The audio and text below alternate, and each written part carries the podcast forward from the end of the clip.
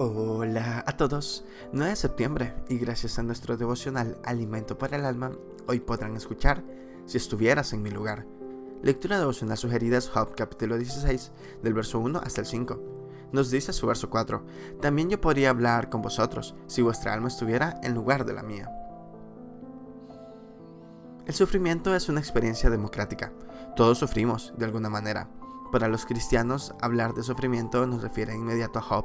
La experiencia de Job es el drama del sufrimiento. La experiencia que nos dice que su sufrimiento es incomprensible.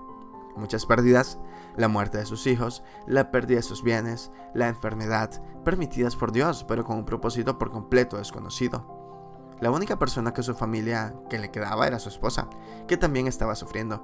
Tampoco lo apoyó.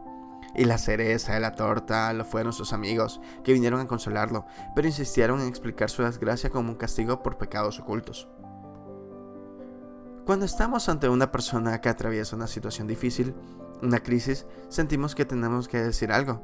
Está bien, los cristianos entendemos ser portadores de un mensaje, pero es un mensaje de amor, siempre de amor, un mensaje de consuelo, guía y consejo.